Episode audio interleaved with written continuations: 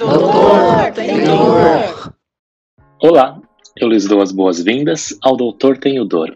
E hoje eu quero falar de um artigo escrito por mim e por vários autores uh, da Universidade de São Paulo, na época o professor Yuri, o professor Paulo Conte, o professor Leonardo Bonjardim e a professora Patrícia Calderon, que é da Universidade do Rio Grande do Norte, Federal do Rio Grande do Norte. Esse artigo é muito interessante. Ele foi publicado lá em 2014 e ele fez parte do meu de um dos estudos que eu fiz, eu junto com o Yuri, lá em Bauru, na Universidade de São Paulo, que compôs esse uma parte do meu doutorado. Esse estudo avaliou as dores de cabeças ou cefaleias primárias se interferem em relação ao tratamento das DTMs, as disfunções temporomandibulares, né, as DTMs. Uh, ah, esse estudo é muito interessante e ele quis, foi um estudo uh, transversal, avaliar a influência da cefaleia primária na eficácia do tratamento das DTMs. Né? Também foi visto associação com hábitos parafuncionais, como o bruxismo, mas não vem ao caso falar para vocês agora. Como sempre, gostaria de lembrar que esse artigo ele é um artigo de free access ou acesso livre, então toda a população pode ter acesso a esse artigo. Por isso que eu estou compartilhando com vocês. E aqui embaixo vocês vão encontrar o QR Code que vai dar, se você colocar com o celular de você, vai ter acesso à página onde você pode fazer o download desse PDF, desse artigo e fazer a leitura comigo. Vamos lá? Primeiro, eu quero que vocês entendam ou relembrem o que, é uma cefaleia primária. A cefaleia primária é uma dor de cabeça, né, que ela não está relacionada a nenhuma outra condição, nenhuma outra doença, ela não é secundária a nenhuma outra doença. E dentre as cefaleias primárias, segundo a classificação internacional de cefaleia, a gente pode descrever a migrânia, a gente pode descrever a cefaleia do tipo tensional e também algumas outras cefaleias, como as cefaleias trigêmeno-autonômicas. Mas esse estudo avaliou então a, a cefaleia primária, tá? Como uh, percebe-se que é um relato comum, um sintoma comum na população geral. E pacientes que têm temporomandibular disorder, DTM, geralmente tem também a presença de dor de cabeça. Tem um estudo que mostra uma prevalência de 50 a 80%, presença de dor de cabeça de 50 a 80% dos pacientes que têm DTM. Enquanto a dor de cabeça nos pacientes que não têm without DTM são de apenas 13 a 23%. Então a gente tem que ficar atento, é, uma, é um sintoma, é um diagnóstico que precisa se, ser estudado e precisa ser avaliado. Com isso, a gente se propôs a fazer um estudo, tá? Qual foi a metodologia desse estudo? Foi um estudo cross-sectional, um estudo transversal, onde a gente pegou 1.200 fichas, né, como se fossem prontuários, lá em Bauru, do Bauru Orofacial Pain Group, de 1996 a 2009. E dessas fichas totalizaram-se 40 é, prontuários ou relatos médicos, né, os, é, realmente os prontuários, 400, perdão, é, prontuários a gente analisou e foram incluídos na amostra. O que, que a gente incluiu? Prontuários de adultos acima de 18 anos, com a presença de dor miofascial, aí pode ter com ou sem é, pontos gatilhos, né, trigger points, a, de acordo com a classificação da Academia Americana de Dor Orofacial.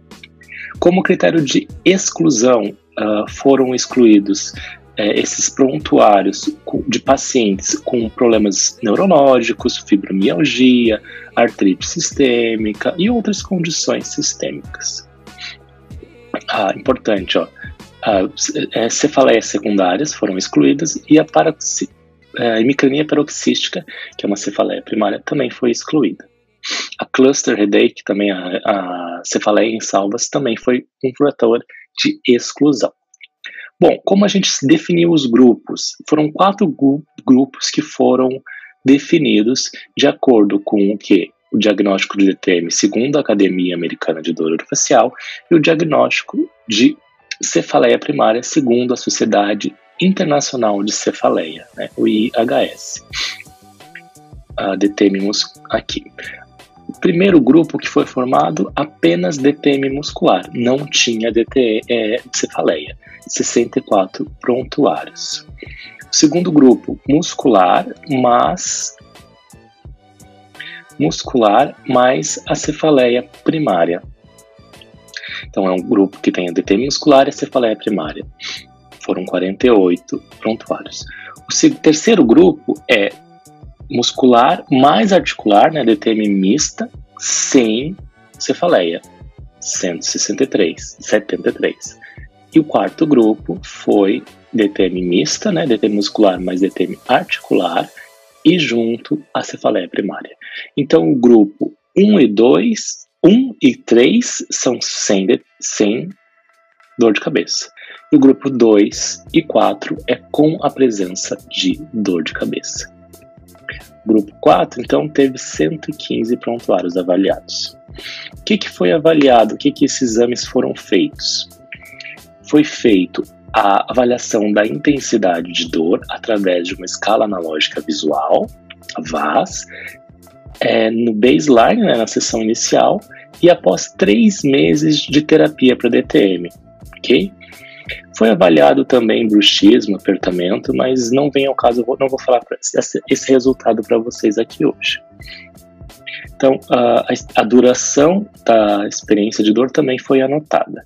Eu queria falar sobre a terapia. Eu acho que eu não encontrei aqui, eu não li para vocês o que, que foi feito de terapia. Aqui, ó.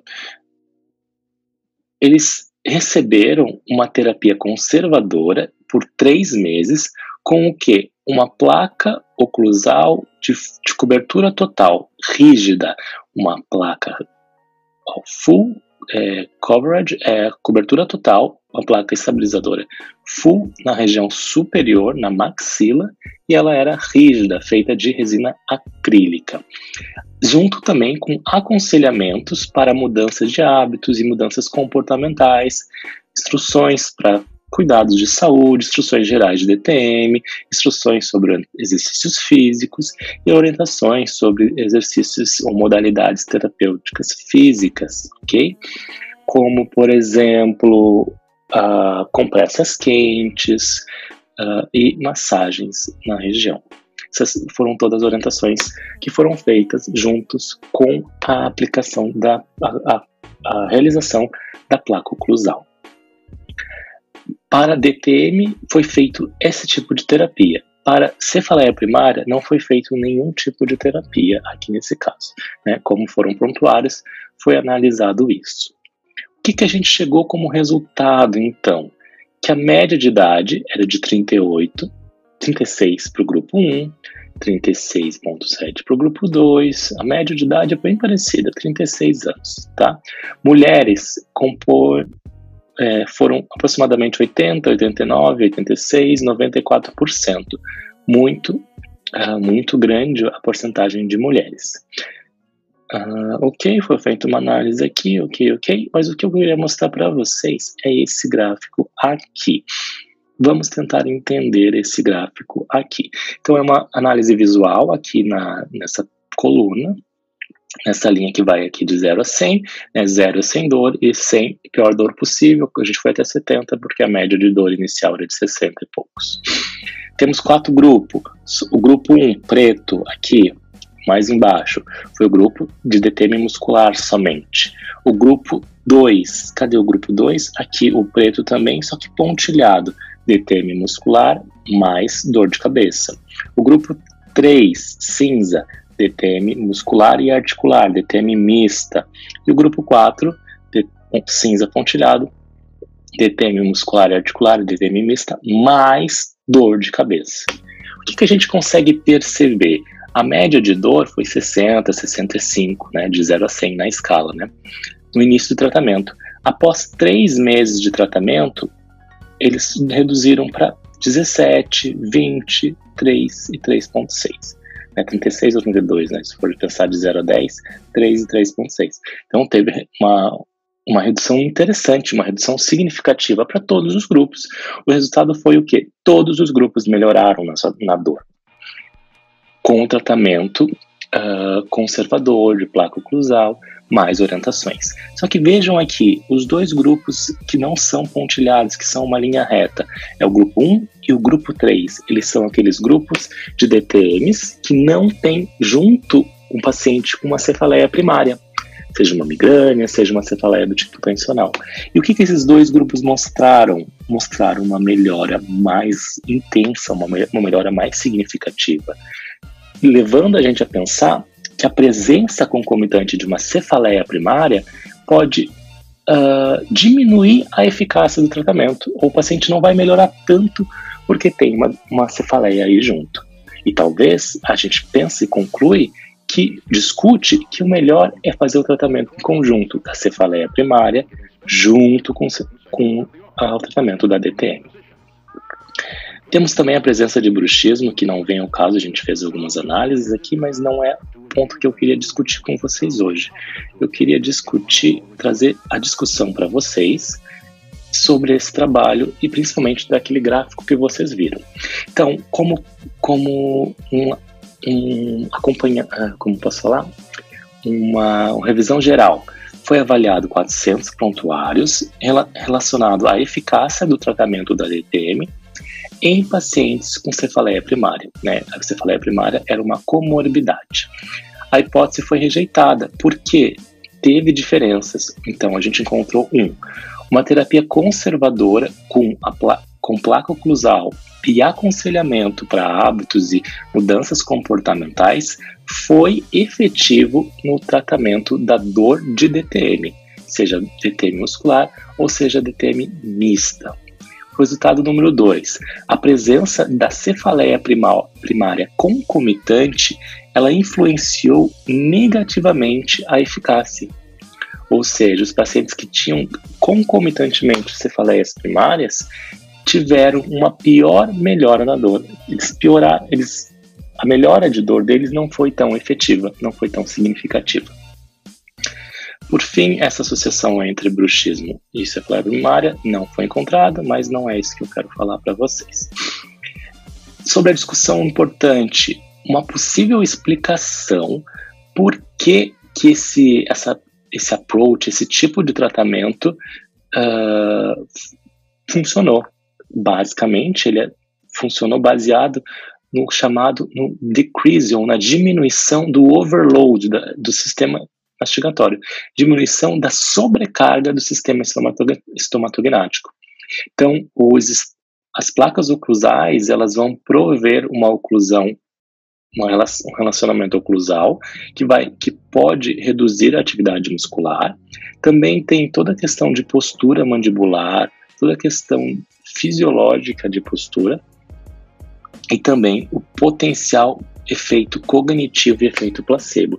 A gente já viu o poder que uma placa cruzal pode ter como placebo e também como psicossocial, como um lembrete de que o paciente está se tratando, um lembrete de que ele, que ele está recebendo um tratamento. E que mais? Furthermore, os, a, a educação do paciente sobre mudanças comportamentais tem um alto impacto na reação do paciente uh, à orientação do profissional. Isso também tem um, um efeito placebo, né, normal, o que pode ter também influenciado na melhora de dor dos pacientes. Para concluir aqui, ó, depois do tratamento da DTM, os grupos com diagnóstico adicional de cefaleias primárias não tiveram o mesmo nível de melhora que os grupos somente com DTM e sem cefaleia primária. Isso tudo mostra, discute a importância de que a gente tem que tratar também a cefaleia primária né, encaminhando para um profissional, um médico cefaliatra, para fazer o tratamento concomitante da DTM e da cefaleia primária. Tá? Como conclusão desse trabalho, eu queria destacar isso aqui, que baseado no que a gente discutiu, esse estudo mostra um significante e potencial efeito que a a dor de cabeça primária tem na eficácia do tratamento da DTM. O que, que a gente sugere? Uma combinação de approaches, de terapias, para as, ambas as condições. Então, se o paciente tem DTM e uma cefaleia primária, grande, há uma grande tendência de que você só tratar a DTM, ele não vai ter uma grande melhora. Por isso que é importante caminhar para um profissional para fazer o tratamento concomitante da cefaleia primária e da DTM, seja muscular, seja mista, seja articular. Esse estudo uh, vem mostrar então isso, a importância que tem o tratamento em conjunto e de ambas as áreas, de ambas as especialidades. Então, a dor de cabeça primária, ela interfere sim na eficácia do tratamento de uma DTM muscular. Espero que vocês tenham gostado. Qualquer dúvida, uh, qualquer sugestão, qualquer crítica, vocês podem me mandar para sua dúvida para esse e-mail. Eu sou o autor desse trabalho e aqui está o meu e-mail para vocês. Muito obrigado. Nos vemos em breve.